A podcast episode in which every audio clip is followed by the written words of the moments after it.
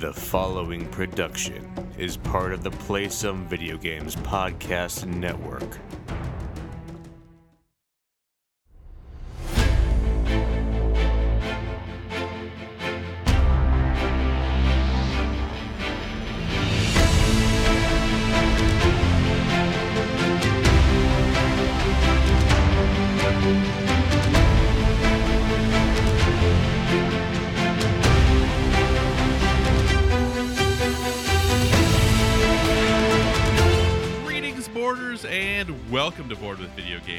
Gaming podcast that strives for the right balance of coverage for games to play at your table and on your television. We're a proud member of the P S V G Podcast Network and thrilled to be part of the Dice Tower Network as well. I am one of your hosts, Kyle Hyman, and joining me on this co-op adventure, the Solid Snake to my Raiden, Josh Borboni. How are you doing this fine evening? I am doing great. What a compliment. Uh, except you get to star in the the better uh, one of the better of the games. So. Well, I had, I had to use that because the only Metal Gear game I've played is Metal Gear Rising: Revengeance. Ooh. So I had, to, I know. Wait a I know. second, that's I, the only one you played? Yeah, it's the only one I've played. Oh boy, with more than like ten minutes of. So. And that's the only one I haven't played. Oh really? Okay. Well, putting us together, then we got the series covered. But hey, there we, go. We also have a very special guest this month: the designer of many acclaimed board games, such as the Century series, Foundations of Rome, Specter Ops, Reef, and the recently re-revealed Metal Gear Solid, the board game. Emerson Matsuuchi, thank you so much for joining us. How are you doing tonight? I'm doing great. Thank you. And thank you for having me on the show again. Yeah, I looked back and the last time you were on was April of twenty nineteen. Mm. So it has been a bit. It has been a bit. So yeah, we're, we're thrilled to have you back. Yes, yeah, it's great to be very back. Much so. All right. So a little bit of a different show uh, this month because, you know, since we've changed to monthly due to scheduling and all the dumb stuff I'm doing. Uh, we're going to say have, dumb you know, stuff. Getting your doctorate is dumb. Well, you know, I it has definitely limited my time and many of my things I'd like to be doing. So like this like, podcast more often. Yeah. Uh, but we are just going to talk a bit about what we're playing, and then we're going to talk to Emerson and get some updates from him on everything that's going on. So we're just going to jump into some housekeeping. So thanks so much for joining us this week, everyone. As always, if you have any feedback, questions, or suggested topics, hit us up at Board with V G on Twitter or X or whatever it's called now. Uh, or check out the awesome stuff we'll be posting over on the Instagram, also Board with V G. We're proud to be part of the Play Some Video Games podcast family, and we encourage you to check out all of the shows like the P S V G podcast, the Nintendo Shack, P S X P, maybe one day again, Dollar Cinema. You never know when a new show might pop up, so be sure to stay tuned to all of your favorite P S V G podcasts to stay up to date.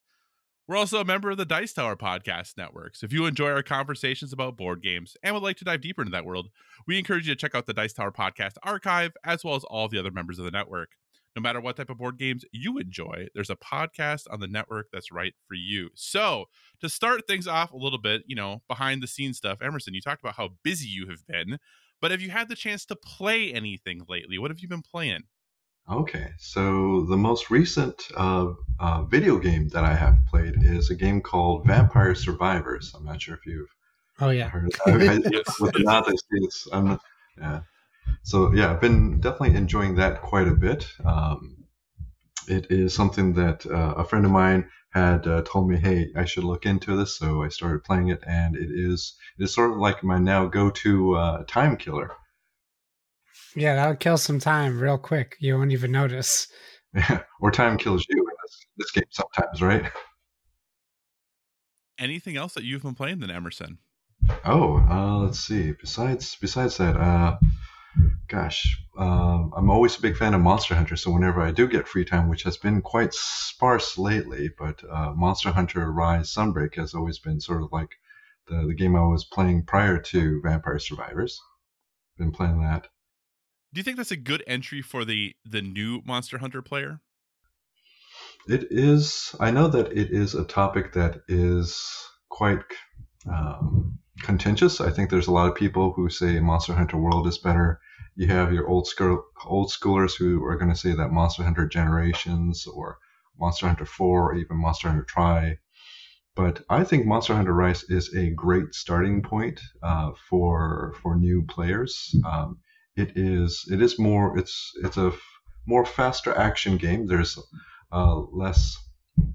Um, I think the pace of it is quicker. So if you enjoy if you enjoy the idea of Monster Hunter, but you like a quick playing game, I I'd say it's it's a really really good fit.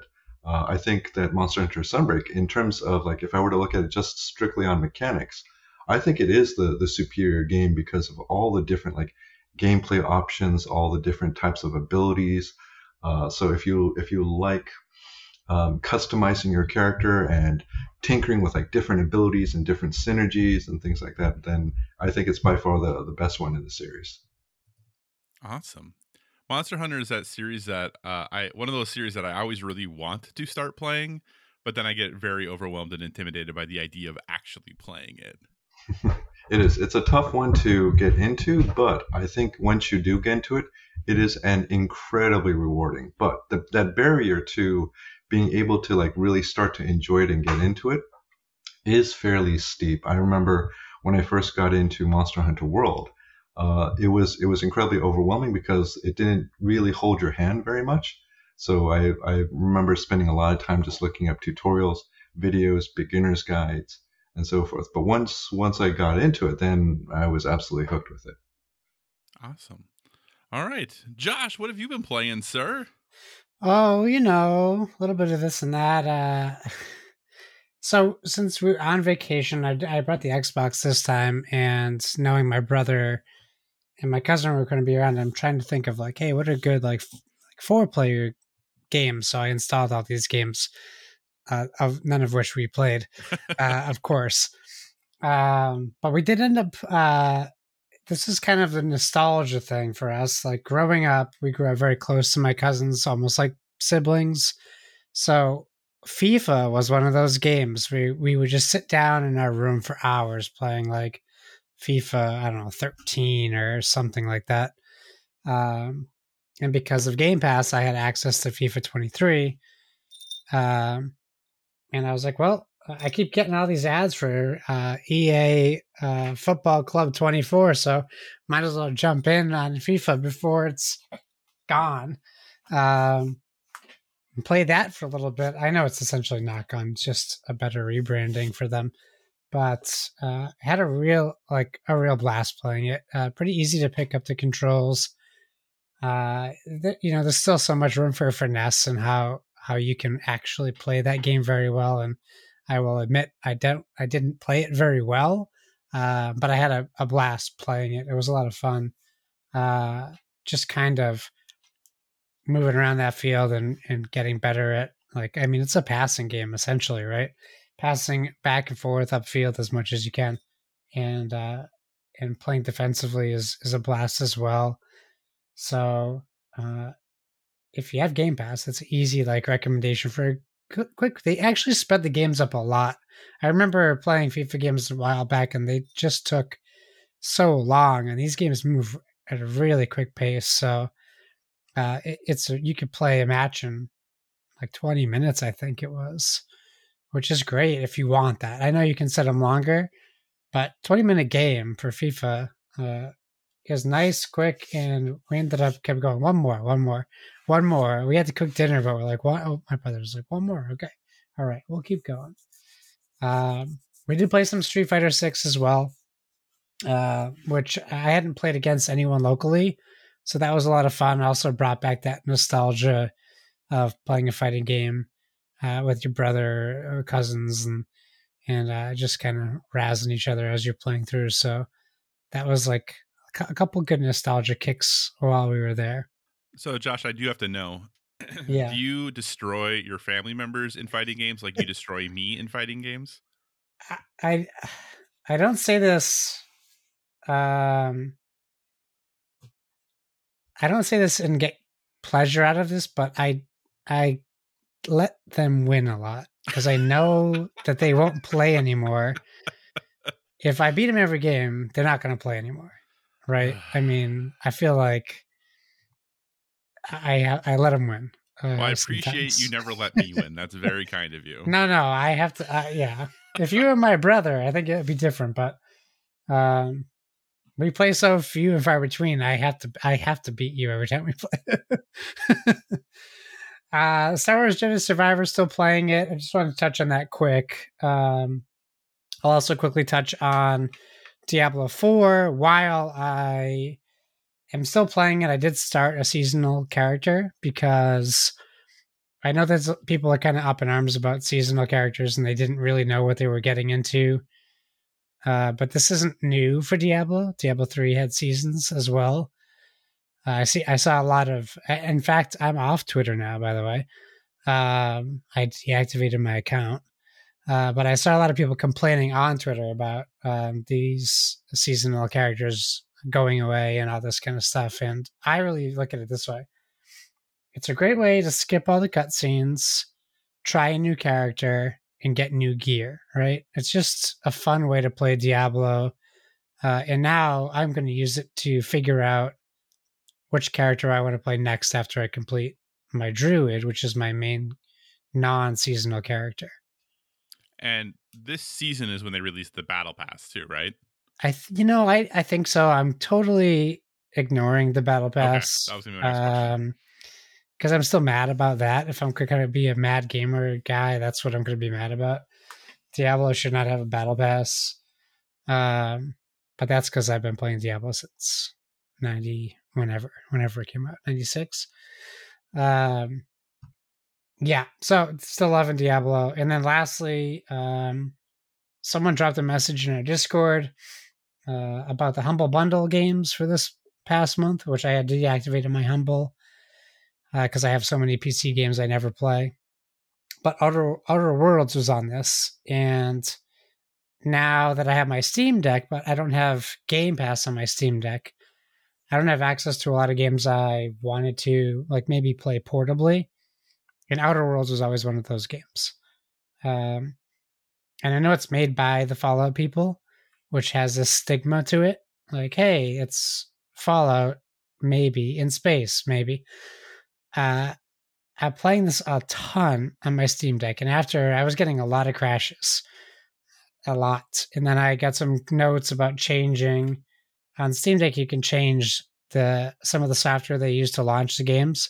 So all I had to do is change that to a different, um, I don't, I don't know the technical word, like type of platform launcher. They call it Proton on the Steam Deck. So I had to change that. And I haven't had a single crash, which is nice. It looks great. It runs great. And I honestly think, for me, this is like Mass Effect. This is more like Mass Effect than it is like Fallout. Uh, the, campa- the companion system is great. There's companion quests um, that you can focus on if you want. I focus so much to the point where I can't even progress in my companion quest because I haven't gotten a planet I need to go to. Uh, the dialogue options are very interesting. Uh, you can uh, really uh, make yourself a villain to a, a, a like important characters. You can kill important characters, and you kind of have to deal with those repercussions. And and right away, the first quest you have is very like, do you help these people or these people? And no matter what, you don't think you're making the right choice. And what and it reminds me of uh, the Geth mission in Mass Effect, where you're like, with the gene, not the Geth, sorry, the genophage, where you know what you're going to do is going to hurt somebody, but you're being forced to pick. It really reminded me of that. So I'm having a ton of fun with Outer Worlds. Very late in Outer Worlds uh, release, but it also includes the uh, D L C. So I also have D L C. That was part of that bundle as well. Um, so I'm really enjoying it. It's been a ton of fun. Uh, so if people haven't played it, that's an easy recommendation for me. Emerson, by chance, did you ever play Outer Worlds? I have not. I've played Fallout, and I do have my eye on Starfield. Mm. Yeah. So, so, but yeah, Outer Worlds was one that I was interested in as well. Yeah, it's, it's great. I started Outer Worlds. I didn't get very far in it, though. But yeah, the, the first time I started it when it was on Game Pass, I didn't get very far. Um, but I thought the I had the bright idea of playing it during Extra Life, and I was falling asleep while reading dialogue at two a.m. I was like, why did I start this at two a.m.? Gotcha. Well, anything else you've been playing, Josh? No, but I got about a dozen... I got like twenty packs of Magic the Gathering, Lord of the Rings, Tales of Middle-earth, that are just itching to be built into decks. Uh, maybe I'll be able to report on that next time we record. Probably not, because uh, I think Lorcana comes out next month. But yeah, um, they they really knocked it out of the park with the art. I really like the art style and the cards that they did, and and and reading some of the mechanics. I'm so far separated from Magic mm-hmm. that I can't really grasp everything that's on these cards. But what I know and what I can see from being familiar, uh, they did. It looks like it's going to be a lot of fun to play if I if that happens. Yeah, I mean, just slightly more complicated than Marvel Snap, right? It's a little more complicated than Marvel Snap, that's for sure. I did. Uh, I did. The day I finally found the packs in the store was the same day the guy found the One Ring. I was gonna. Yeah, I, was gonna say, I got. I literally went that. spotted spotted them in Target, and I was like, "Oh, I've been looking for these forever." I bought like eight packs, got into my car, and a news break popped up on my phone saying, player finds, like literally before I even opened a single pack, player finds One Ring card. And I was like, oh, okay, well, at least I can settle down on hoping to find that. Yeah. I mean, I didn't win the billion dollar Powerball either. So, no, what are you but only do? One person won that too. I know. So, all right. So, for what I've been playing, uh, not a. extensive amount of things. I did start uh, Final Fantasy sixteen. Uh, I'm not super far into it, probably twelve to fifteen hours maybe. Um, so not very deep. This game is some of the most fun I've had gaming and some of the most interesting decisions I've experienced while playing games in quite some time. Uh, the, the highs are very, very high. Like there are some moments that are just incredible, that are jaw-dropping, that make you go, wow, video games are really cool. And then there are some that you're just like, why are we still doing this this way? Like, this doesn't make any sense as far as things go. Uh, this, for instance, the side quests are just not great. They're very typical, like, hey, I need six of these branches. Can you go find these six branches for me? And you're like, yeah, I'll go get those six branches. And then you load into an area. The thing is, like, three hundred meters away that you have to run to. You like kill two crabs and get six branches, and you got to run back to the other part, travel back, give them the six branches, and you're like, wow, that was fun. Here's like this, you know, thing that you can use to craft something later. Um, but the mainline story, everything they're doing with, you know, the the dominance and the summons and everything that's happening with that is really cool and engaging and interesting.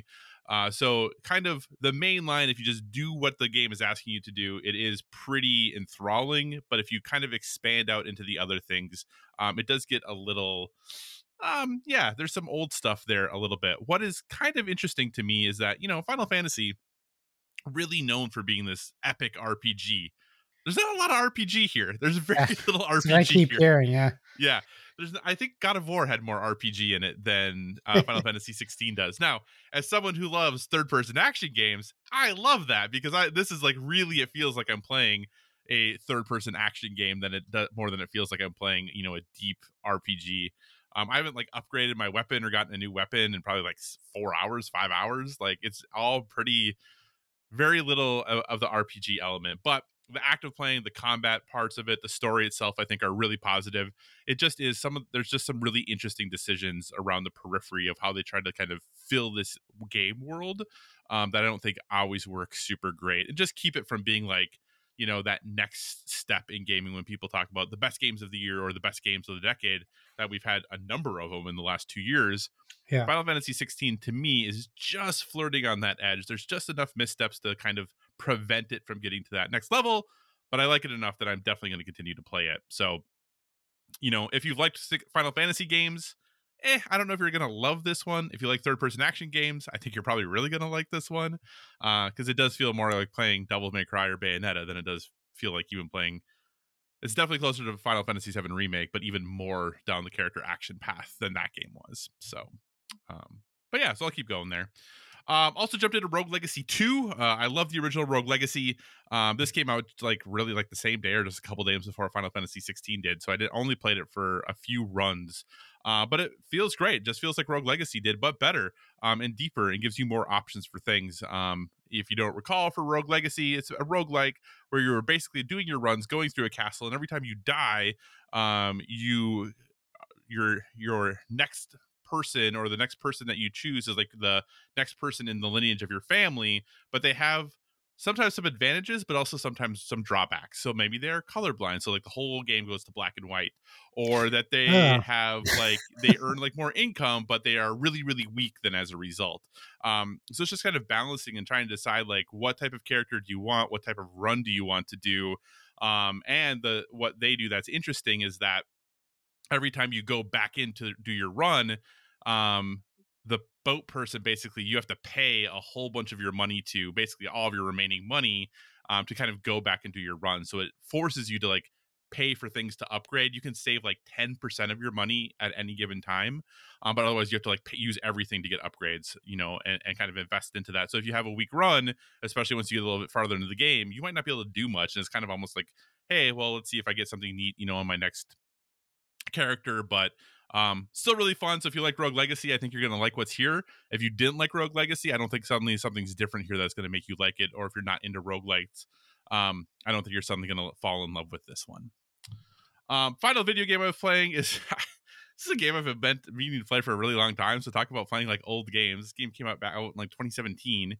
Um, but when PlayStation did their showcase and they had Cat Quest three, Pirates of the Caribbean, um, I was like, okay, I gotta, I finally need to play these Cat Quest Cat Quest games. Um, and in the last sale, PlayStation had Cat Quest and Cat Quest two were each three dollars. So I was like, well, this seems like the perfect time to jump in.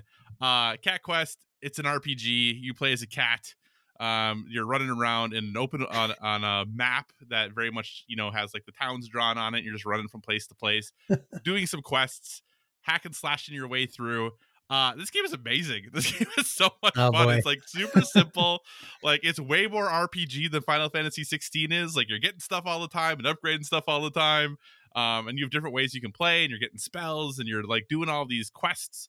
Um, and you level up really fast. It's like a constant dopamine hit of like every like ten minutes your character is getting to another level. I played for like two hours and I'm like level twenty-four already or something like that. Like constant just hits of like this, like go do this thing and go do this thing. You're so close to your next level.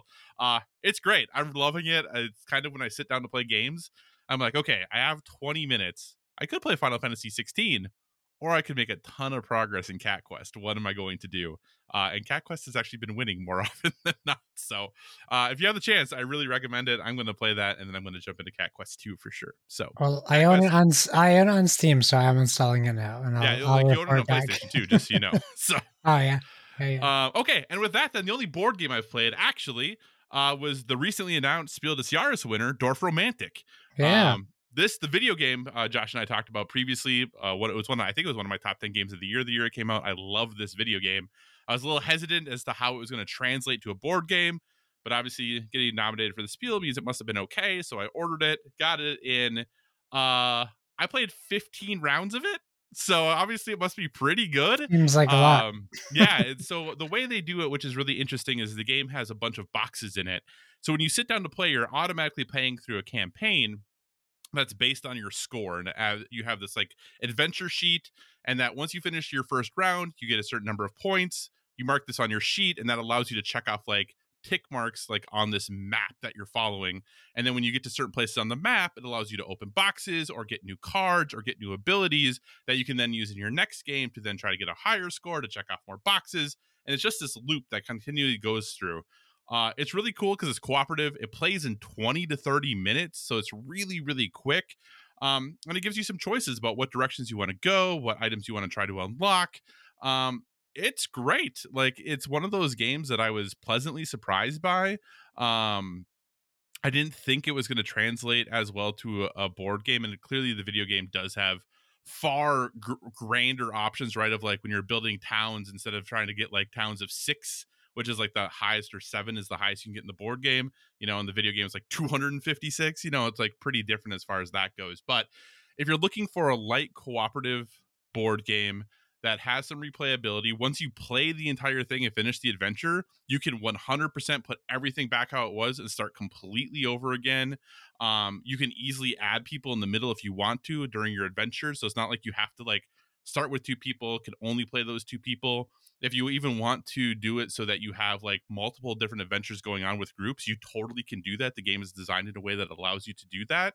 Um, it's great. It's really inexpensive. I think it's, you know, some people, there was actually an article the other day that talked about how the Spiel des Jahres should no longer be like the preeminent board game award. And maybe it shouldn't be, but I will say in this case, I think they did a pretty good job of picking this one because I think this game is can appeal to a lot of people. Um, it's going to be different, I think, for people who maybe aren't super into hobby board games, but could easily be a good um, bridge to help them get into hobby board games. So I think Dwarf Romantic as a board game is wonderful. I uh, definitely recommend checking it out if you have the opportunity to. Um, Emerson, have you been able to play the board game or did you play the video game at all? Uh, no, no, I haven't been able to play either. Gotcha. Well, I recommend it. It's pretty great. Uh, the other game then that I was hoping to get played and I just ran out of time, darn pesky homework. Darwin's Journey is set up on my game table, ready to be played. So hopefully next month when we record, I will have a uh, review of Darwin's Journey. I'm really stoked about that one, though. I'm jealous of the ability for you to set up a game and not have to take it down and just leave well, it. Move to I, the Midwest, Josh. That's where all the people... Every move. Time we pack up Frost Save, and it's it's just... never goes back the same way it yeah. came out. Yeah, just move to the Midwest. You get lots of space for the same same amount of money. So, yeah, what's the temperatures out there this week? No, thank you. It's actually like in the nineties this week. It's like really warm. Oh, that's nice. It. Wow, that's, see, that's better. It's better. All right. So with that, that's everything we've been playing. So let's take some time to catch up with Emerson. As I mentioned, last time we had you on the show was April of twenty nineteen. And absolutely nothing in the world has really changed since then. Everything is exactly the same, just like it was back then. Uh, but in all seriousness, you've had a couple of releases since then, including the massive, in multiple ways, Foundations of Rome, um, and what might be a little bit lesser known title in HerStory. Um, so if it's cool with you, we kind of like to work a little bit from, you know, the time you've been here, we're last on the show to now. Um, you know, Foundations of Rome was funded in February twenty twenty with over a million dollars raised on Kickstarter. Yep, J- Josh's point is I point to mine. I can point but to I, Emerson's, but he can see his. Yeah. um, and the second printing and expansion has raised almost a million when it closed in August of twenty twenty-two. So, Emerson, love to hear a little bit about kind of the journey of getting Foundations of Rome to print, and how does it feel to have designed a game that has raised collectively two million dollars on Kickstarter? Well, actually, um, I just confirmed this with um, with. Uh, Robert, who's uh, the president of Arcane Wonders, and I believe that figure is actually closer. It's definitely more like uh, of the two campaigns, because we have backer kits and other mm-hmm. things on the back end. Is that I found out, because it seems like there's a quite a substantial amount that comes through back uh, backer kit through the late pledges. That what what you see on Kickstarter is actually only it's it's not the entire picture. So. Um, So it seems that it's closer to about three and a half, maybe even four Ooh. million. Jeez. Goodness so, gracious! So it's, uh, so it's something that I can confidently say that I'm quite quite pleased with. So that's uh, incredible. Yeah, so very very happy with that. I can't. I certainly can't complain. um. So how does it work for you then, as a designer whose game is being kickstarted by, you know, obviously you worked with a publishing studio to get this done, like. Once a Kickstarter happens, like what responsibilities do you have? Are you basically done with all of your obligations at that point? Or what's that like for you, like during Kickstarter, like during campaigns? Oh, okay. I mean, that's a really good question. I know that a lot of different designers have like very different experiences when it comes to working with publisher on Kickstarters. Um, I was in my, in my particular case, I was very forthcoming in terms of, hey, if there's any kind of support that I could give as a designer. Um, and they did reach out to me in terms of some of the stretch goals. Uh, so some of the monuments were uh, done as part of the process of creating those stretch goals. Um, I also worked on a cooperative variant, so that the cooperative version of it is one that I created as a stretch goal for, for Kickstarter. So my responsibilities didn't end at the start of the Kickstarter, but more it was something that I was providing support for uh, the product as they were unlocking more and more and more stretch goals. And and so it's, but I... I feel like this is an experience that I, um, you know, that that I gave to myself. That I, since I volunteered to, like, you know, help support in any way that I can. Uh, but I think that uh, uh, I may be wrong, and I'm sure I'll hear from Robert. But uh, I, it didn't seem like they were pressuring me at all to come up with more content, and it seems like they were very happy to do to create the content uh, if needed. But you know, I told them that I'm happy to work with them on it, and so it's something that you know I, I put on myself. So thinking back, you know, like I said, you know, you're on the show April twenty nineteen. The Kickstarter happened in early twenty twenty. Like, do you recall like where you were in the process of designing Foundations of Rome? Obviously, it's a Dice Tower Essential. Like, how does that whole process work? Is this something you had pitched? Was this a game you had already worked on elsewhere? Like, how how does that process work for you as a designer trying to kind of make this happen? Okay. Uh, Foundations of Rome is actually very atypical in the way that it was conceived all the way to um, to its manufacturing and production and Kickstarter and everything like that. So if I were to go all, if I were to go back through the way back machine, this would have started around twenty sixteen, I believe. So, uh, and it initially started that, uh, yeah, the origin point for this was actually a space station building game. So I was asked to work on a design that Arcane Wonders was thinking about signing. And they said that these uh, this pair of designers had this great, cool concept for a space station building game, but uh, they're they weren't very good with the math portion of the of the design process, or they, they struggled with it a little bit, and they were looking for some outside help. So I had someone from the it was actually Tom Vassell from the Dice Tower that actually reached out to me and said, "Hey, would you be interested on more of a consulting basis to work on this game?" And I said, I can never say no to Tom Vassell, right? Yeah. he's, such, he's such a charismatic person. So lovable guy. Uh, so I said, I said, absolutely, I'm more than happy to help. And so I ended up working on it, uh, designing it, some putting in some more um, like family-friendly, like Euro-style mechanisms, a little bit of set collection, things like that. Um, and it was getting to the point where I was, you know, quite happy with the, the direction it was going.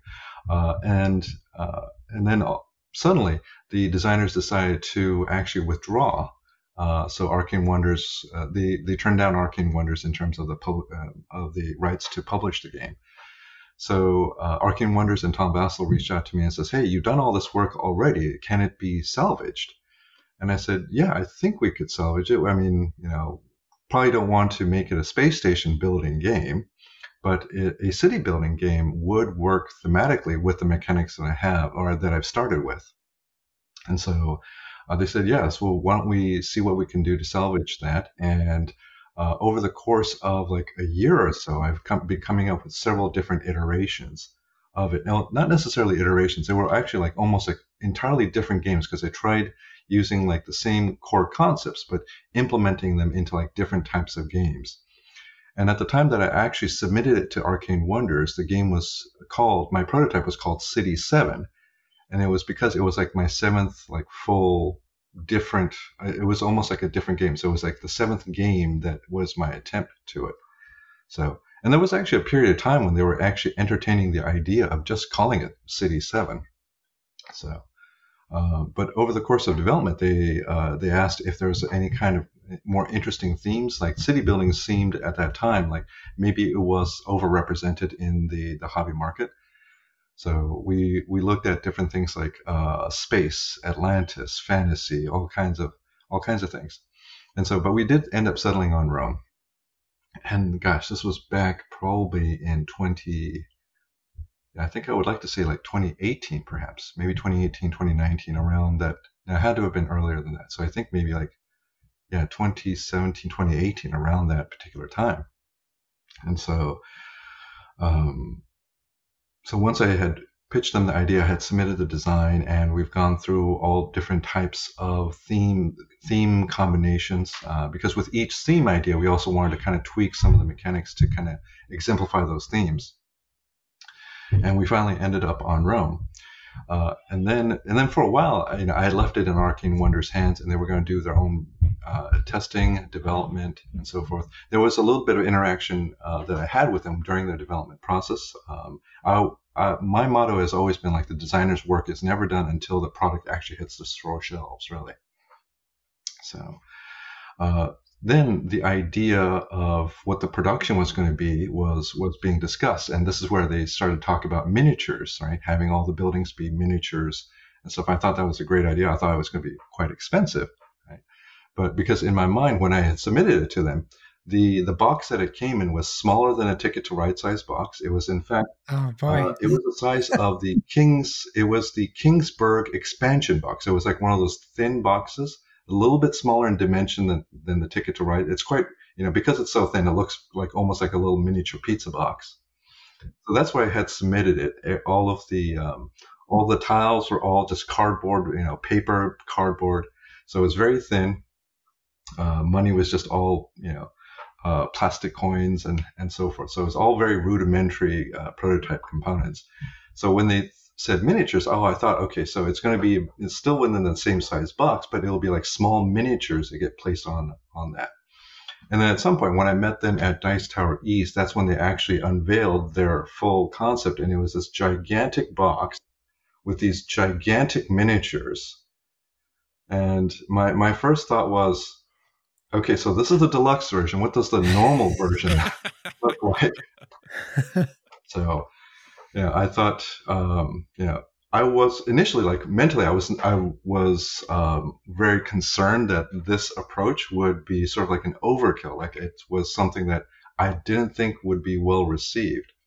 But after the Kickstarter, or after, you know, two Kickstarters, obviously I was wrong, right? I, when it comes to this kind of stuff, I guess I don't have a good view of what the what the consumer community is willing to to spend and what kind of things, what kind of products are they do they desire, right? So it really, like, sort of reset my expectations and made me realize that yeah that I don't have I don't quite have that marketing sense. So so if I were to ever publish games and sell games, I'm going to definitely need uh, someone who's who's got an ear on the on the grapevine here. I don't think you're alone there. I think that that was that was a big surprise to a lot of people, um, but I think that you guys, Arcane Wonders, everyone involved, they did a really good job at getting that stuff out, like getting gameplay out for that game before it got into people's hands. Because I think Kyle and I see a lot on Kickstarter. You see a lot of b- big games um, that come out with lots of miniatures that keep pushing that, like, that mark, right? Like, what are consumers willing to spend money on? And then you very rarely hear about the gameplay elements of those games. And I think with your game and, and uh, us knowing, which will be a question I want to ask about Metal Gear in a little bit, but how we know how you write your, how you get your how-to plays, your instructions out, uh, I think that Foundations of Rome really falls really well into that category. Like, you look at the size of that box and you go, oh yeah, but by the way, you can you only you can play that in four pages of rules. I opened up a kid's game and there was eleven pages, and I'm like, whoa, like a Minecraft, like kids game, eleven pages for a kids game is a lot. Uh, so knowing that, uh, and I know Kyle has a production value question for this coming up, um, but knowing that you like that that was a surprise to you as well, I think kind of complements both aspects, right? Your, your design aspect and the marketing aspect. As like, uh, I just, I really just, I remember Tom in a video saying it was overproduced, and now me thinking Tom was probably on the ground floor of that is really funny. Yes. Yes. So I, I remember the first time that uh, I had spoken to Tom Vassell about this too. So this was early on when they actually had the, this notion. So this was all still behind the curtains and things were still being worked out. But I think we were both of the mind that, hey, we're not, sh- you know, we we we like the idea uh, conceptually, right? We think it's it's it's a fun product, but it, we were both concerned that this is also a product that might not do well. Like the, it wouldn't be well received as a product at the price point that they were talking about and at the size that they were talking about. So we, we shared that that concern. So so when the Kickstarter actually uh, came out and uh, just seeing the numbers, it made me realize that, like, I'm I'm very naive when it comes to what the ho- hobby market is is looking for, what what types of, you know, uh, products, what what their level of tolerance is for, you know, the price and quantity and just sheer volume and size of the product, what they're willing to tolerate. I think one of the things that I, I find interesting, and, and why I think that, I know that in, in listening to reviews and watching reviews for the game, there are people who sometimes, for lack of better words, ding the game for being quote unquote overproduced. Um, but one thing that I actually appreciate about the fact that it is, is that as a hobby board gamist, like I am willing, or traditionally many of us are willing to spend money on complex games that have complex miniatures and, and, and all that stuff that we play with our other hobby board gaming friends.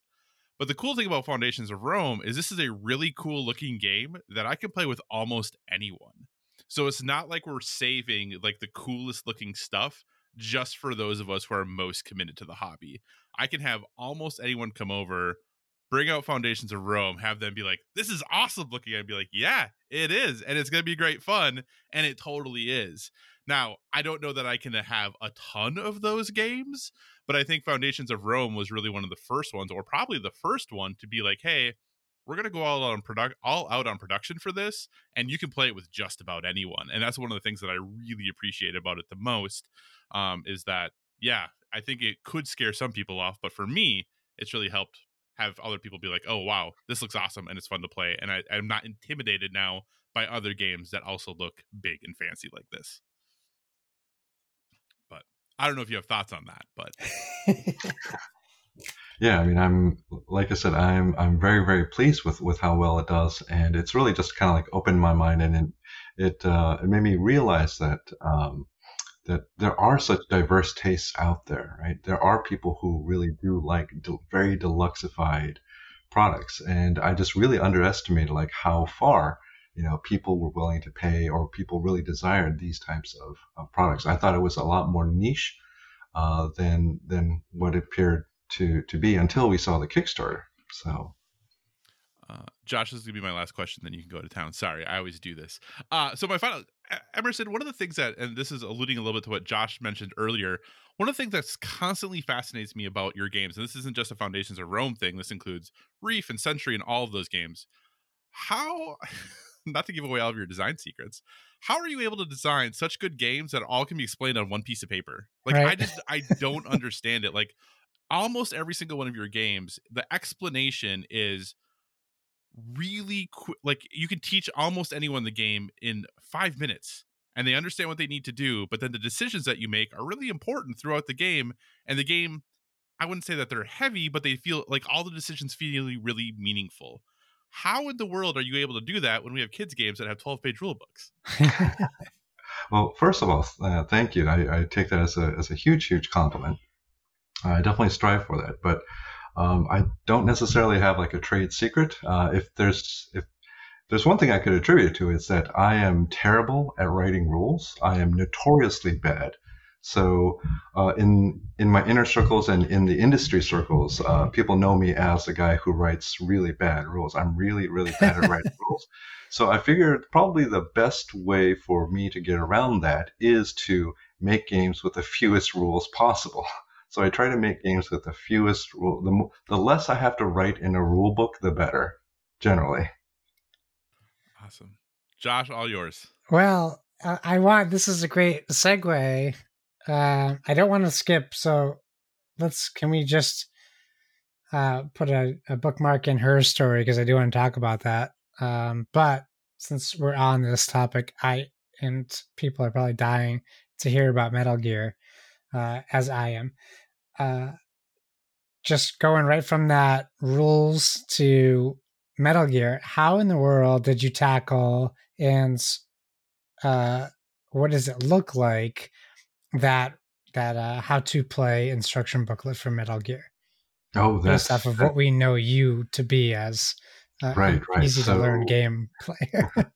So Metal Gear Solid is uh very, very atypical of like the type of games I worked on up to up to this particular point. Um, but it is what I feel as the simplest distillation of the experience that could be had uh, in a tabletop format. So uh, when when we play the game, you know, I went through the process of like replaying the game, watching other uh, gameplay walkthroughs, and really just uh, jotting down all the different mechanics that the video game possess, is all the programming behind the video games. I see, okay, all the little behavior points of how the the guards move and how the bosses move, how they react to things, all those things. I mean, it is a very long list of their behavior points that drives their A I. And so, you know, we had to find some way to to capture sort of the essence of of the feeling of the video game, but how do we distill that into something that is digestible? So if you look at the rule books, it is it is very dense. It is massive compared to anything else that I've worked on. So it's quite the departure for me. But I do feel like we did it uh, collectively. So all the teams that I've worked with, including I D W and C M O N and the Brieger team, I think we've done a really good job collectively. So I can't take all the credit for, for its development.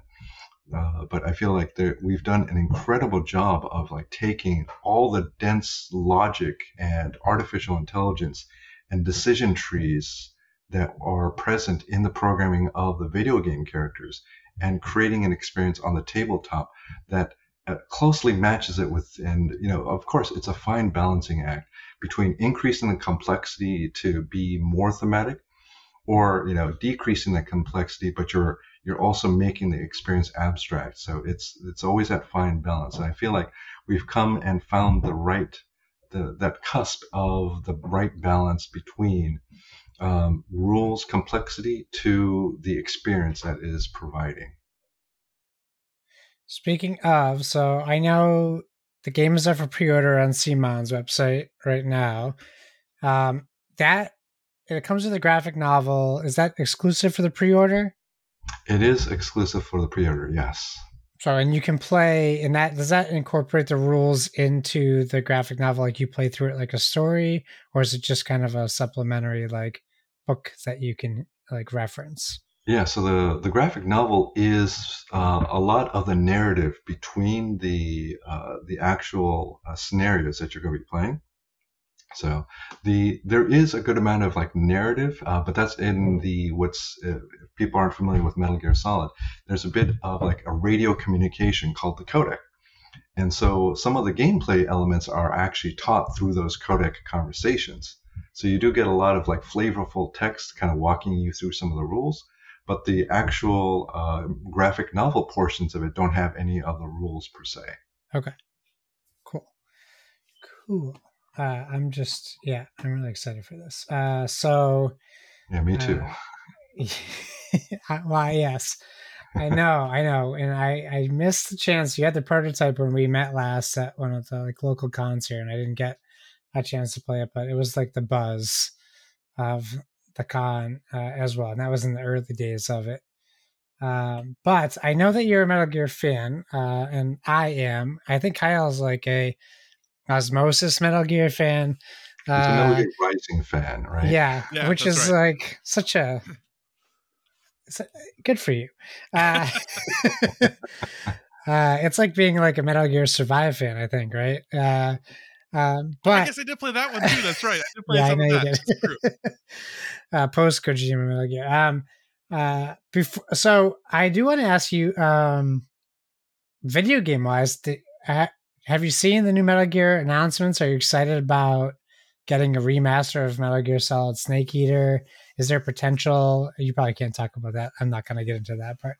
Uh, what do you think about the new Metal Gear stuff coming out? Have you seen any of that so oh, far? I mean, I'm incredibly, I'm incredibly excited for Metal Gear Solid Delta. So, uh, you know, Metal Gear Solid three was one of my favorites. So it's like when if I were to pick my favorite Metal Gear Solid games, right?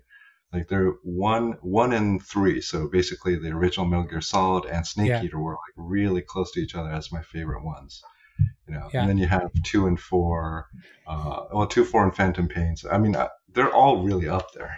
Yeah. All of them are, are up there.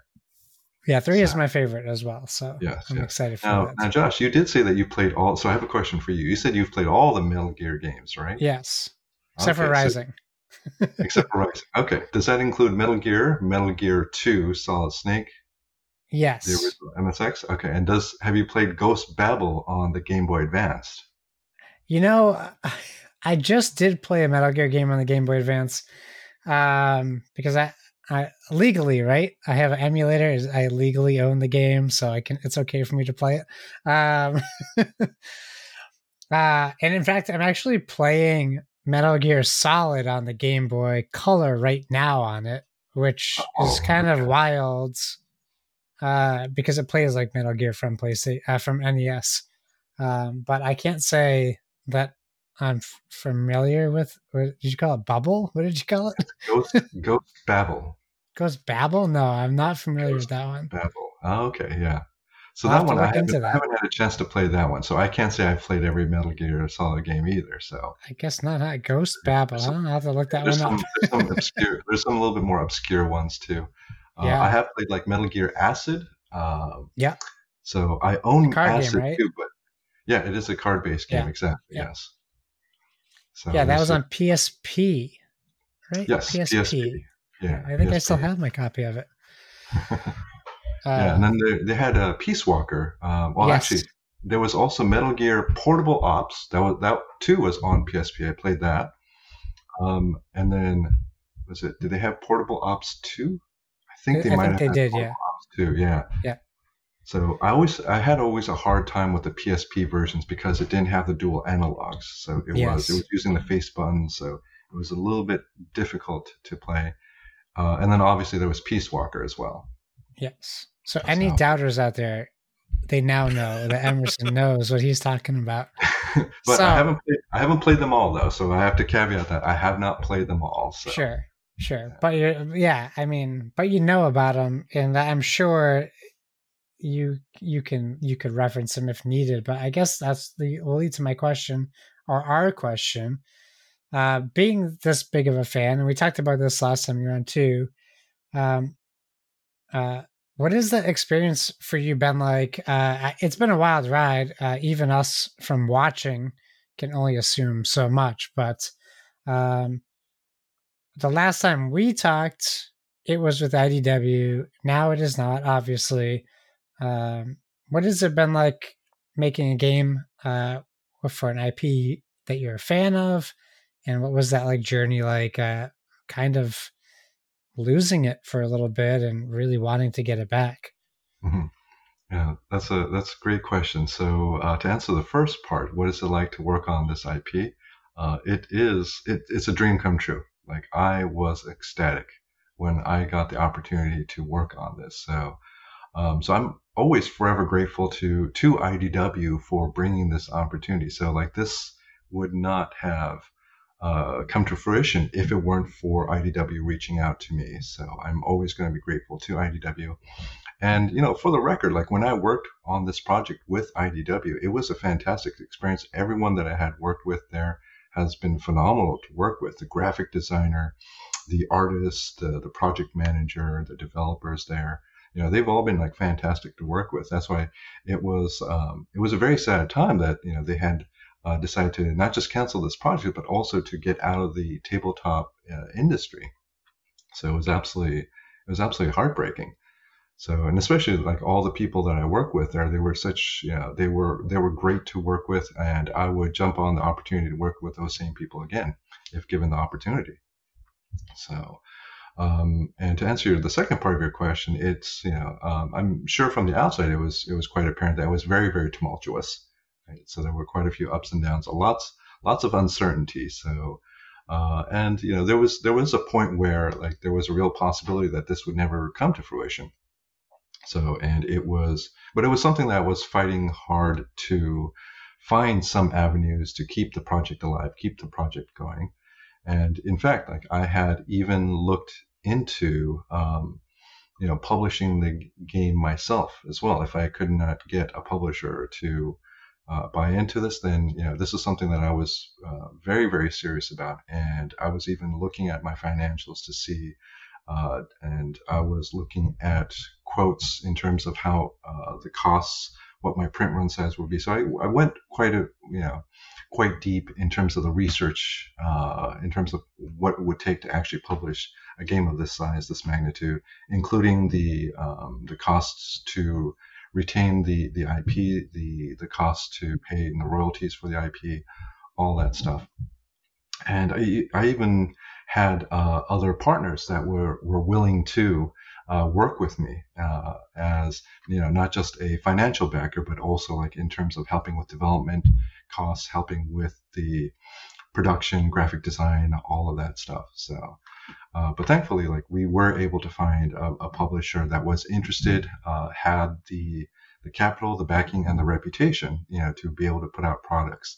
Uh, because one of the the challenges is that you need to uh, give the I P holders enough confidence that you will be able to um, deliver something that does respect the I P, that uh, is going to be a product that will uh, be representative of like the type of quality and the type of, um, uh, you know, the type of vision that the I P holder has for it as well. So there, there needs to be that. So, so when C M O N had picked this up and we were working with C M O N on this, it was, it was, a, it was a huge relief uh, for one thing.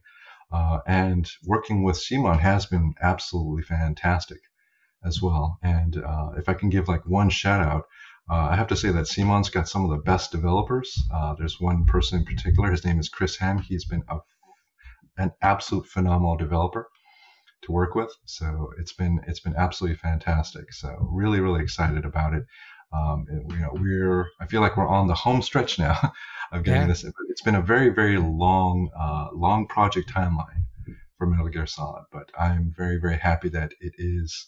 Like I can definitely see the light at the end of the tunnel, that it is going to be released soon. That's awesome. Well, speaking of being fans, and Kyle only having playing the worst Metal Gear game probably. Uh, I had a great time with it. I don't know why you're saying worst. Yeah, it's like it's as Metal Gear of a game as Final Fantasy sixteen is an R P G. uh, so speaking of that, uh, uh, Kyle has a good question here. And how how big of a fan? How big of a Metal Gear Solid fan does one have to be to enjoy this board game? Like, do I, am I going to have to turn like it off and on again to beat Psycho Mantis? Am I going to have to give someone a second player controller? Uh, is the rulebook going to tell me that we lost and there's still ten more pages left to go? Like, what are we talking here? So how big of a Metal Gear fan do you need to be to enjoy this game? None, none at all. So you don't need to be a fan at all, because one of the goals for this uh, product is that it will um, it will retell the whole story of the first Metal Gear Solid game. So if you've never played it, right, this is uh, and you know your uh, let's say that your twitch reflex is, because I know that when I try to replay the game, it's like ah, this game is a lot harder than I remember. It's because my twitch reflexes are seem to be going you know along with my eyesight. So, so if you if you want to experience uh, Metal Gear Solid like the first game, uh, this is this is another avenue to which you can actually experience the whole story. So you don't need to be a fan. You don't need to know anything about Metal Gear Solid at all. Now that being said, if you are a fan, right, there are a lot of nods to the video game, a lot of references, a lot of things that fans would really appreciate, but it's absolutely not necessary, right? Okay, Kyle, get some Metal Gear questions in here. Okay, so and, and this kind of relates actually back to even when we were talking about Foundations of Rome. You talked about how your initial foray into that game was actually helping some de- doing some development work with another game that had already kind of they had, and now you know we have this idea. And I'm not asking you to comment on this part, but like there's you know a lawsuit now with like Arcana and how much of that information was pulled from a previous game to like make that game, and now this game, it sounds like from what you said in other interviews, is is pretty similar to the game that you had been working on previously with I D W. Like, how does all of that work in the board game world of like, what as a designer are you like, yes, this is like mine, this is the company I was working for? Like, how does all of that kind of shake out and and and float around? Is it just because I D W went away from it so they didn't want it anymore? How does all that happen? Okay, yeah, that's that's also a really, really good question. So um, I don't know all the details about the Lorcana versus Upper Deck uh, suit, um, but I think that it is uh, in terms of like the like the parties involved and also where the design sits is quite different than the situation I had with I D W and with C M O N. So when I D W decided that they were going to get out of the tabletop gaming industry, uh, then Uh, when I reached out to them, they uh, now contractually, I believe that they they still were able to retain the rights to the design, but uh, I D W was uh, very they were kind enough to actually uh, send me a contract to actually release that and return that design to me. So yeah, so this is why like I I will always hold I D W to high regards, because they've been, you know, very good to work with, and they've been very amicable in this particular situation. So I actually re- got the design back. And so then I was able to take that design and then bring, uh, go to other publishers, to reach out to other publishers to try to uh, see if we can keep that project alive. So, but I think it's a very different case with um, with Upper Deck versus uh, Ravensburger. So I think that in, that in it, uh, there is some contracts that do hold some amount of ownership over the design, whereas this one, uh, the design was actually released back to me in full. So, so yeah, so, different different situation, but uh, you know, I can see I can see there are some similar uh, similar uh, things that that happen.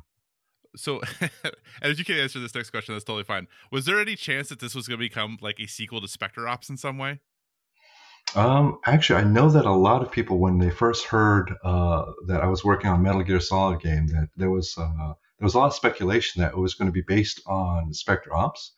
And while you know, I can't say that there was no influence that Specter Ops played on the design of Metal Gear Solid, uh, but there is a little bit of cross-pollination, because uh, be, prior to working on Metal Gear Solid the game, I had actually dabbled with the idea of a fully cooperative uh, stealth game with the Specter Ops, you know, aesthetics and possibly being in that universe.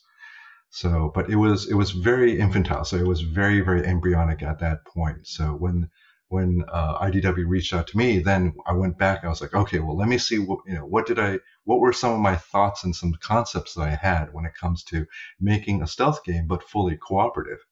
So so I can't say that there was no. Uh, There was no cross-pollination of ideas between Specter Ops, uh, but it was born from something very, very new, very, very different. So stealth works very differently in a multiplayer setting versus a, a fully cooperative setting. Um, and the idea of, uh, I mean, I'm still really enamored with the idea of having like a Specter Ops game, but completely rethemed with uh, Metal Gear Solid characters. So I would still love that as a as a potential concept, but um, so far, you know, there's there hasn't been any traction on that yet, just because like we we were just so busy on getting the base game out. But you know, uh, but maybe that's might be something I might look into in the into the future.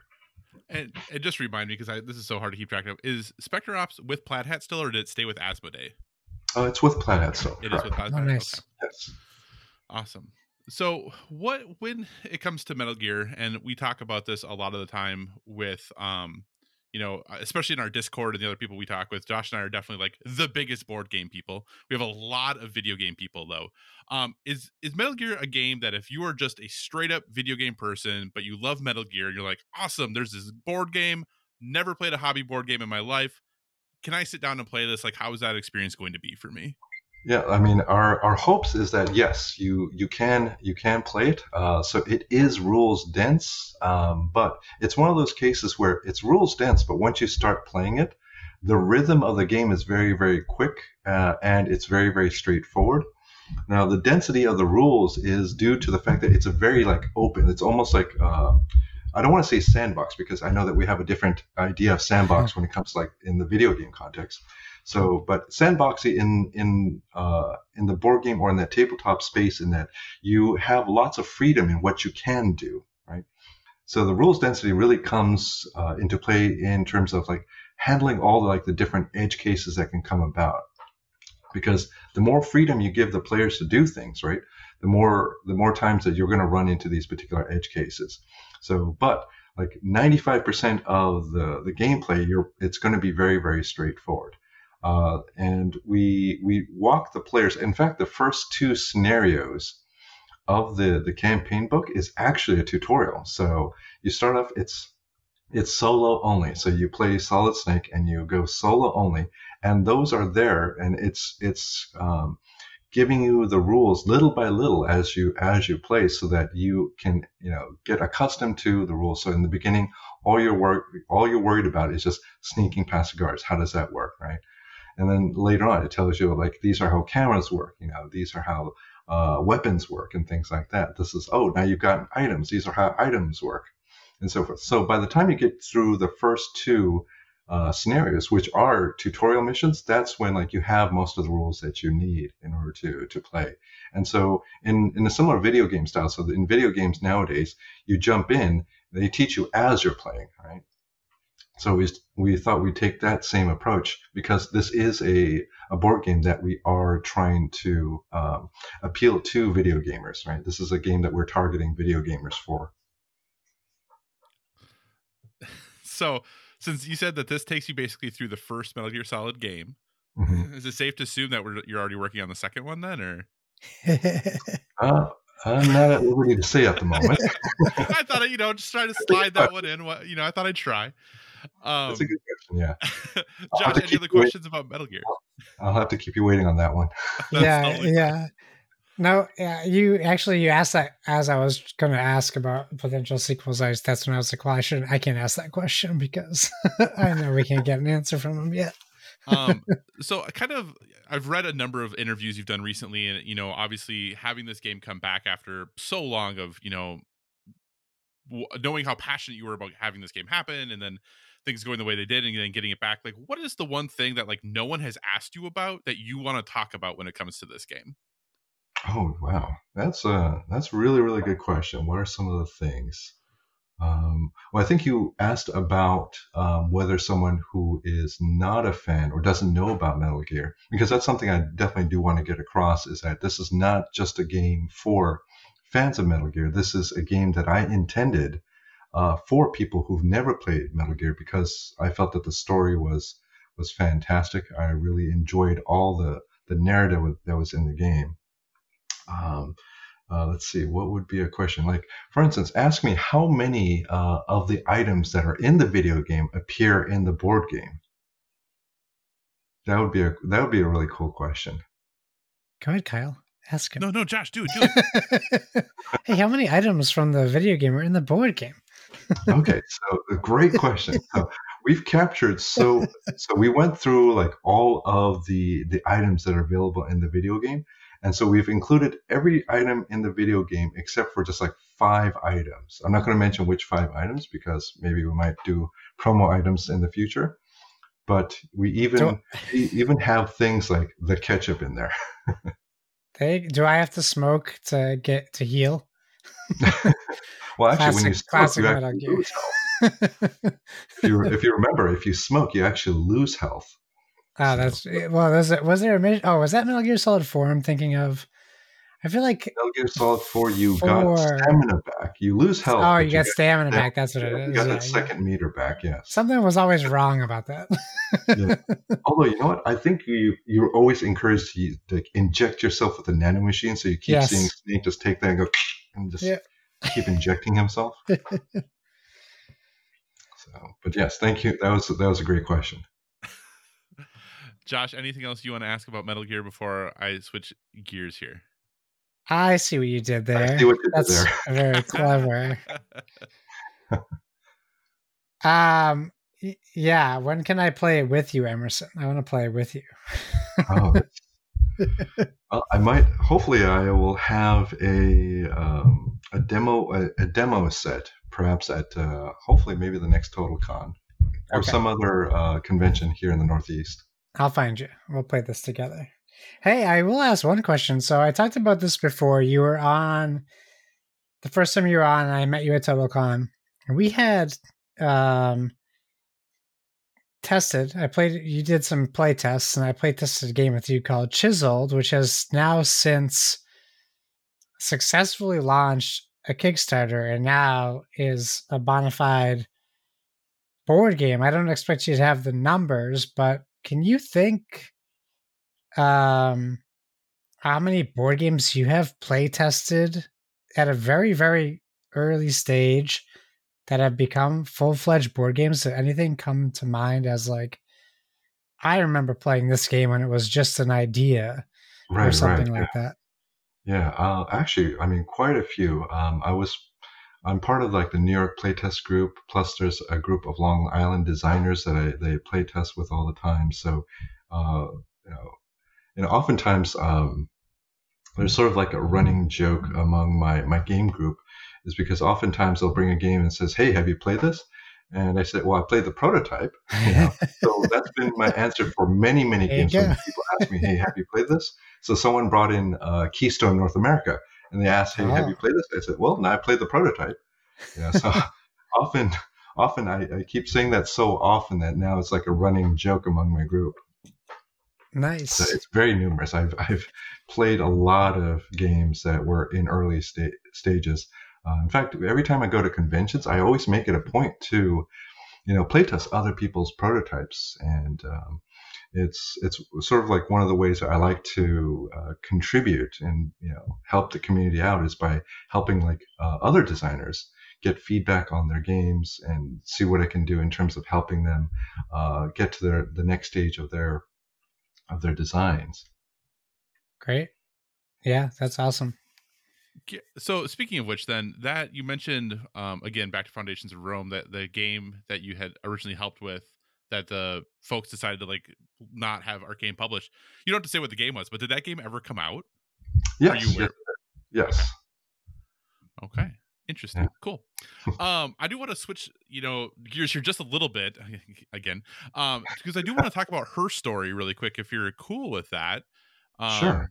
And that, you know, the game released back in twenty twenty-two from Underdog, who probably is best known for publishing those tre- the trekking games that are are well loved.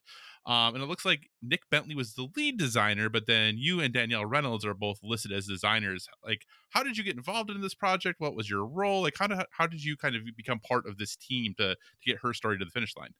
Oh, okay, yeah. So actually, Underdog uh, um, had reached out to me asking me if I'd be interested in working with projects on them, and you know, I'm always, and they're also locally based too. So they're actually based here out on, on Long Island.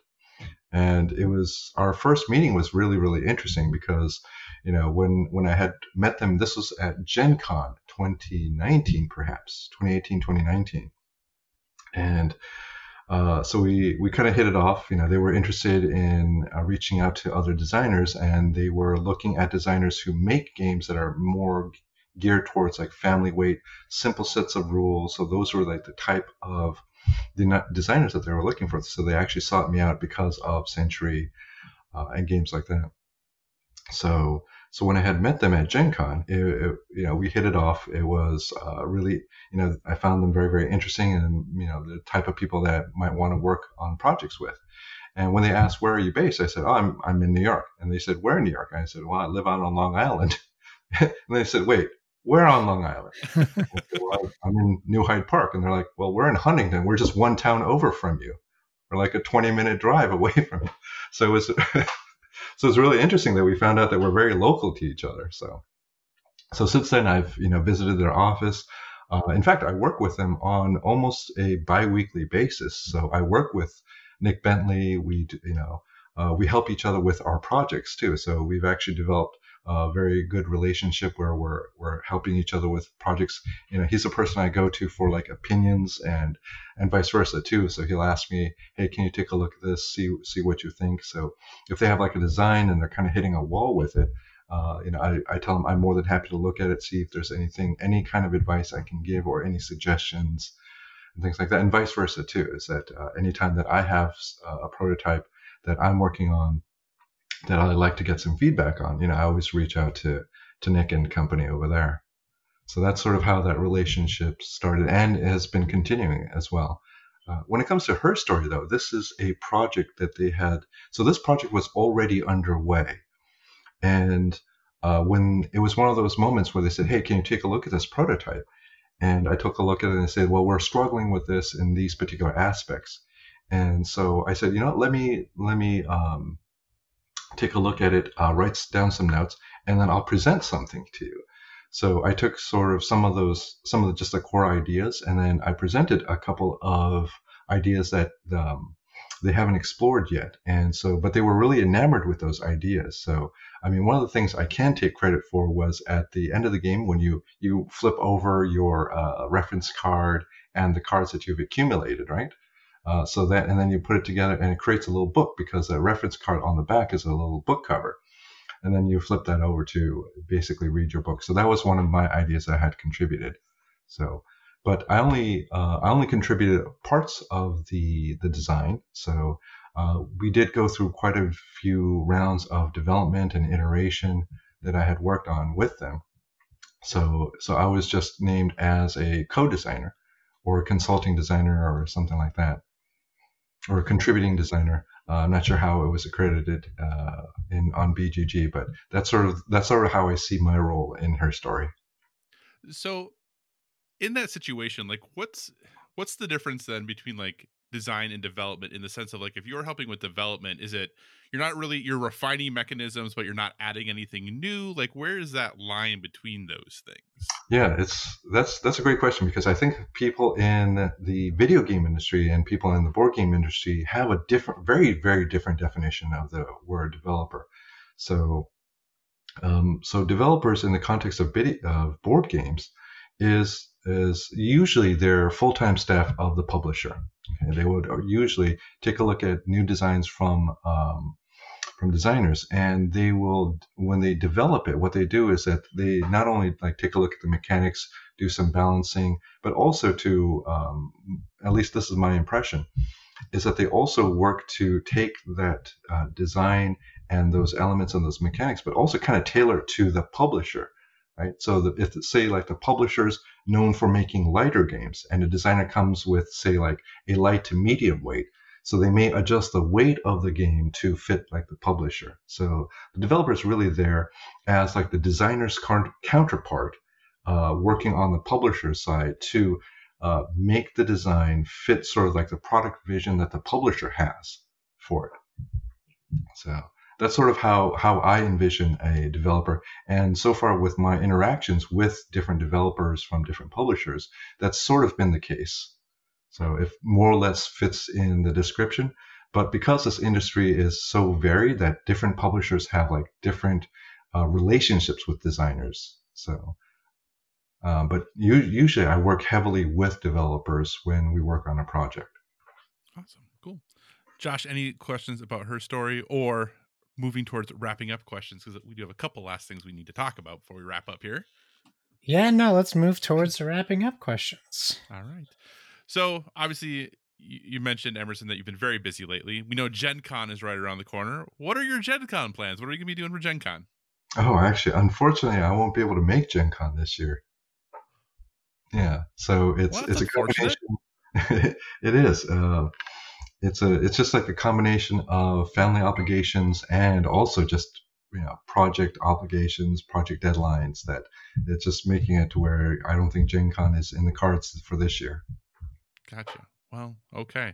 Is there anything, any games on the horizon in addition to your own that you are, have you been able to keep up with what's coming out? Like what the hot things are, anything you are interested in or, or, you know, anticipating hearing about more soon? Oh, actually, I've been I've been living under a rock for, for a bit, just because I we've we've just been having these very, very brutal long work days. Uh, I've been working. I have um, about five projects on the on the front burners at the moment. So, and one of which is, you know, taking up a significant amount of amount of that time. So it's been uh, I just haven't been able to um, you know just. research games, watch reviews, which is something I typically do. So, you know, each each day I always like watch a review or two about board games I'm interested in. Uh, every weekend, you know, have you know play some games with my game group. So, but lately I just have not been able to to do that. So I've been very out of touch with all the new releases, the new hotness. So I'm not sure what's out there at this right now. So okay, so you said five games. So let's let's run through here what we can see what we can figure out. So obviously.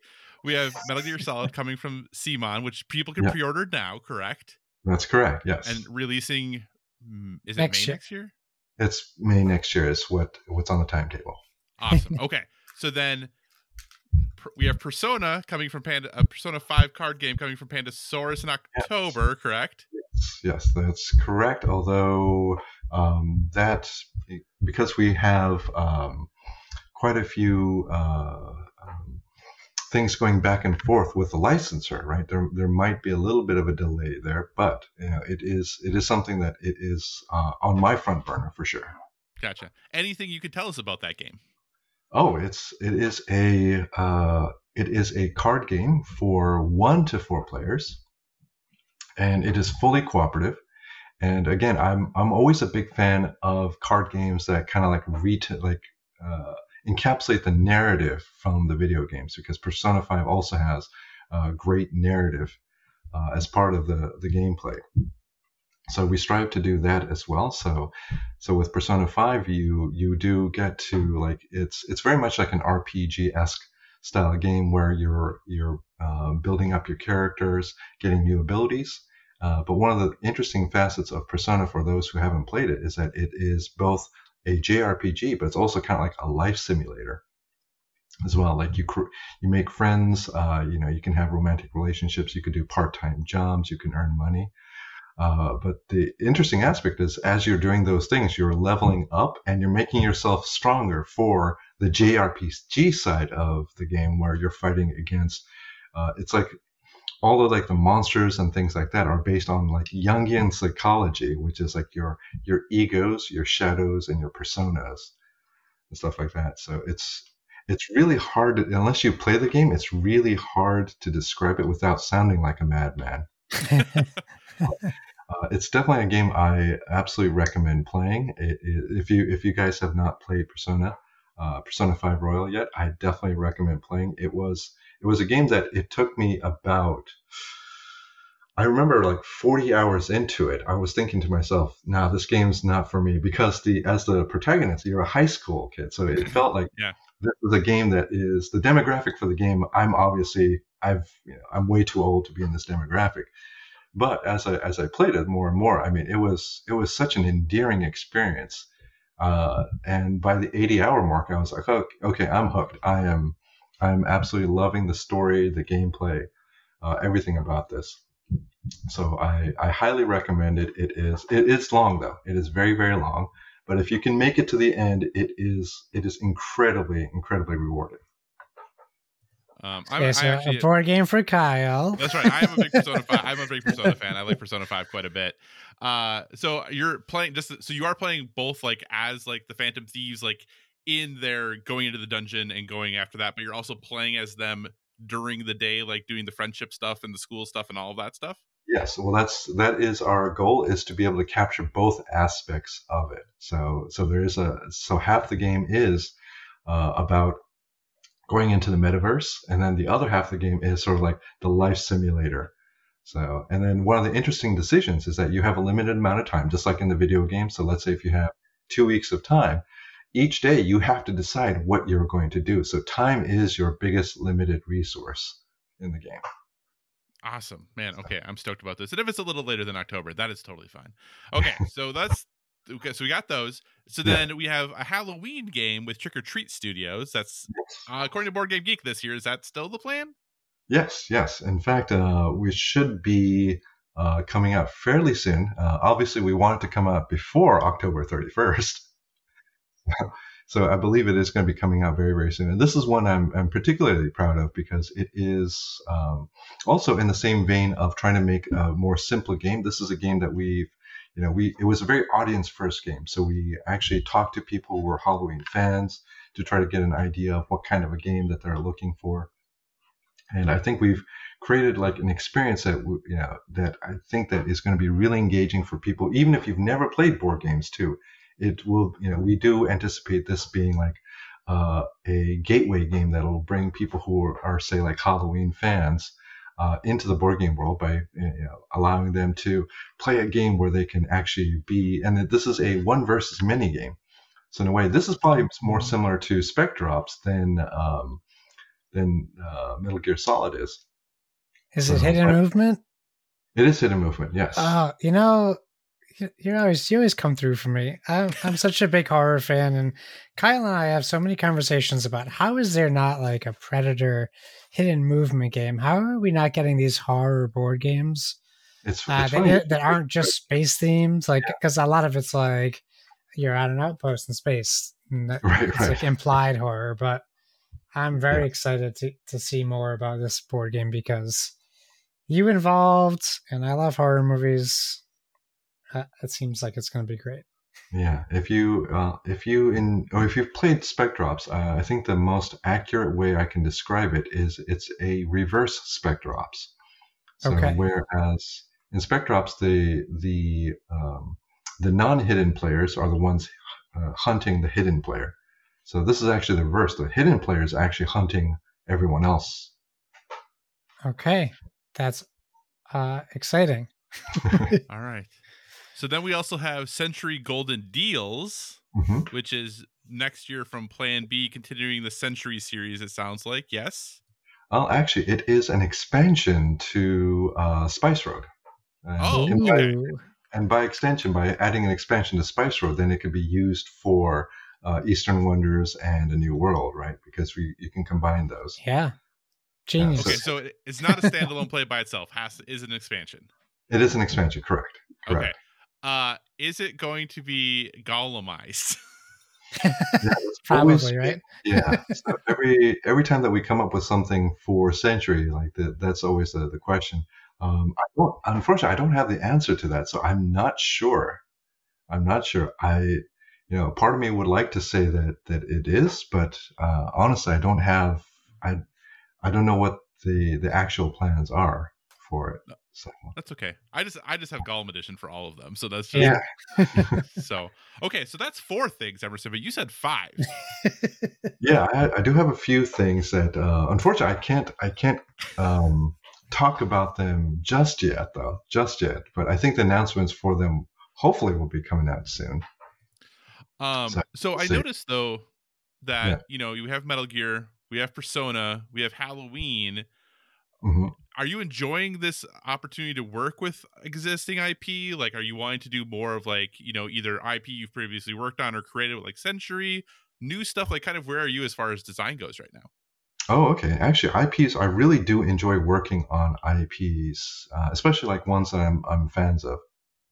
So, and in fact, like I, my general motto has been that like in order to make a good game, Uh, you have to be a fan of the I P. Like you really need to enjoy it to understand the fans' perspective, because the audience for this are going to be fans of uh, the I P. So I always want to make sure that I can always put myself in the shoes of a fan to like understand the appeal and also what their expectations are when it comes to if they see this product, what what are they expecting it to be, right? And once you once you have a grasp of those expectations, then you try to meet those expectations or exceed them. So, but yeah, um, so the other two projects that I'm that are also on the front burner are also uh, I P related projects as well. Whoa. So, yeah. All right, let the hypothesizing begin. Josh, other questions from you, and do you want to ask Sleepy Gamer's question as well, please? Yeah, we get a question from our Discord. I'll get that. I'll fire that out. Sleepy Sleepy Gamer from our Discord uh, asks, uh, as a game creator, what are some games that just wowed you and made you wonder if you could have come up with that, uh, and how would you do it differently? Oh gosh, that's that happens a lot, actually.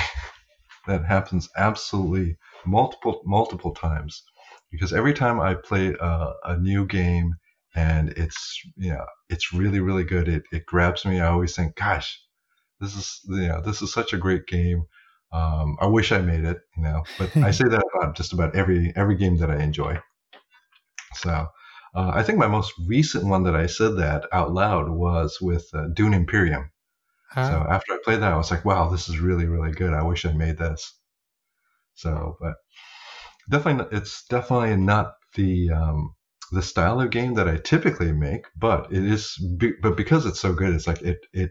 gives me inspiration to like make games in that particular space, like more of like the medium to heavy style games. So, you know, maybe yeah. one of these days I'll, I'll start designing in that space as well. Sure. I mean, you're doing Persona and Halloween. I think you've in Metal Gear, you've really strayed from Century, so you can do anything. Uh, awesome. Great. Uh, I think, I mean, I could ask you Metal Gear questions all day, but we also want to respect your time. So I, think we should we can move forward, Mister Kyle. Awesome. Well, we'll towards move towards wrapping the show up then. Obviously, this is a gaming podcast, but we do want to give one other recommendation, suggestion, or thing we're currently into that's helping us live a well-rounded life. Uh, Emerson, as the guest, you get the choice. Would you like to give a suggestion first, or would you like Josh and I to go so that you can think of something? Oh, absolutely. You got you folks can go first. Uh, okay. I- I need more time. Okay, that sounds like a plan. I will go first then. And then, um, so my recommendation this uh, month, I guess, is the Tour de France. So it actually just ended today when, when we're recording this. Uh, but I am a big fan of the tour um, and actually all three of the Grand Tours in professional cycling. Uh, this year's Tour de France wasn't particularly close. The, the first two weeks of racing were great. And then there was, you know, the Tadej Pogacar, who finished in second place, had a couple bad days in a row. Um, and then the gap between first and second end up being like the second biggest in the last twenty years.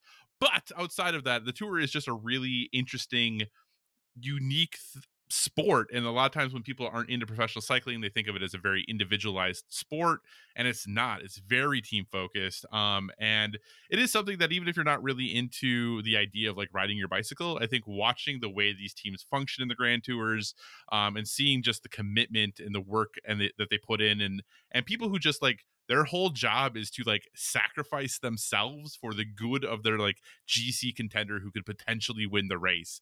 Um, and their whole job is to like break wind, like, and for, you know, X number of kilometers and just exhaust themselves and then fall off the back and finish, th- you know, total like time, like four hours later than the winner. Right. Like just a really interesting, like look at sports that we don't I often see where the job of most of the people on the team is to not, in a way, not be successful. Like their whole job is to sacrifice their own placing and success for someone else.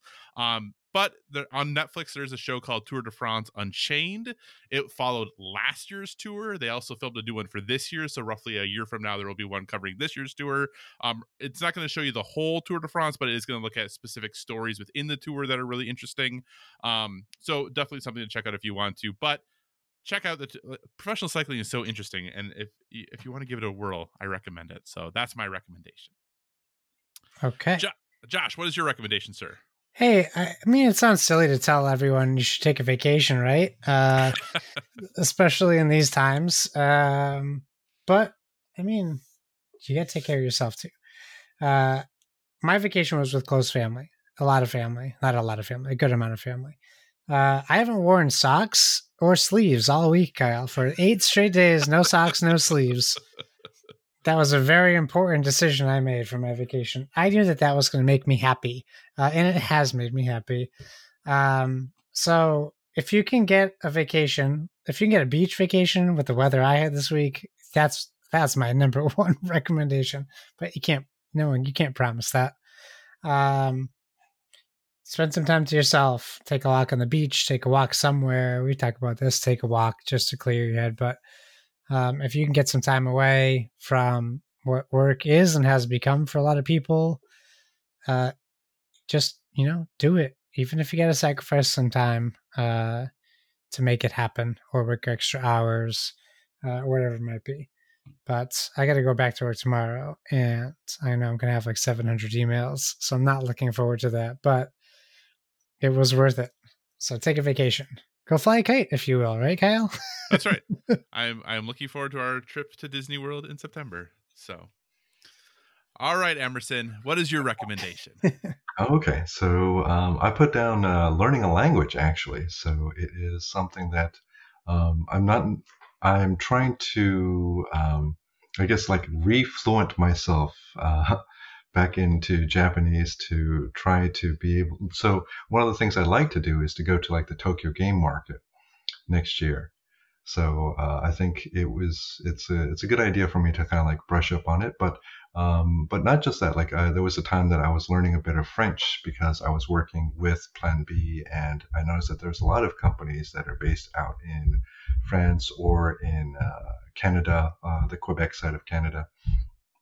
So, and I found, you know, when, when you mentioned living a, a well-rounded life, I think that uh, languages can really like broaden your horizons, uh, not just in like the ability to communicate, but I think there is a lot of culture that's like really embedded into the language. And by learning the language, even even um, not necessarily getting to like a fluent level, but just learning how words and how expressions and how people express themselves in that particular language does uh, give you like insight into like the culture behind uh, the speakers of those languages. Uh, I know that there's a lot of stuff embedded in Japanese language that is very reflective of its its culture. So, so I definitely, that's one of the things that I would recommend for a more well-rounded life. Awesome. Great recommendation. Well, that is a great recommendation. Before we go, Emerson, you know, where can people keep up with you? Is there anything you'd like to plug? What do you want to give as final reminders before we wrap things up for good? Oh my goodness. Yeah. I am, I am not an easy, uh, entity to, uh, get up to date on because I am, uh, I am terrible at social media. Uh, I think the best thing I have is a Twitter handle, which is at Nazca Games. But, uh, and I, I use as uh, NazcaGames at gmail dot com as sort of like my uh, go-to for for contacting me. So, but other than that, uh, because things have just been so busy, I've just been a very hard person to get a hold of just because I've been living under a rock, um, just trying to get as much work done as I can. All right. Well, hey, thanks so much for your time tonight, Emerson. Obviously, like you said, we know you're really busy, so we do really appreciate it. Uh, Josh, what do you say we wrap this show up then so Emerson can get back to hopefully not work, hopefully to like bed or something? Yeah. Let's do it. Uh, thanks for joining us, everyone. In addition to finding us on Twitter and Instagram at Board with V G, you can find us on Facebook at facebook.com slash Board with V G. So feel free to give us a five-star rating over there. Also, if you're not feeling the social media, as some of us aren't these days, who could blame you?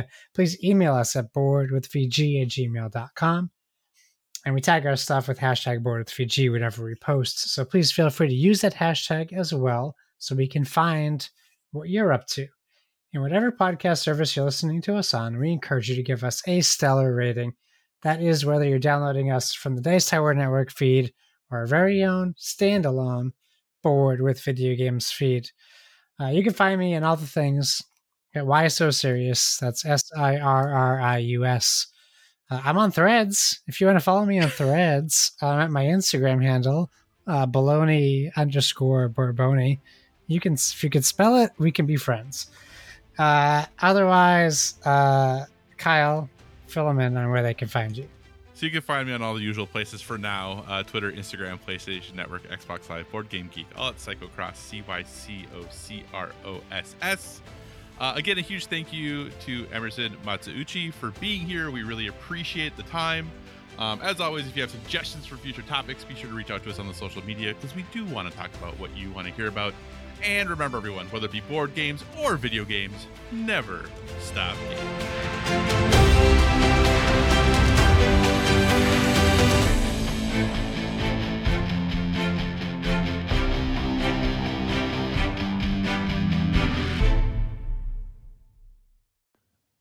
Kyle. Josh. Sounds like Rost. I just wanted to uh, send you a little message. I believe you've known each other for quite some time, but you've never met in person. Well, as an outsider, I understand that.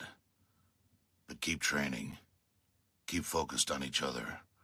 Have each other's backs. And keep broadcasting that podcast. You're doing God's work. All right, guys. Take care of yourselves. Best of luck. Rost.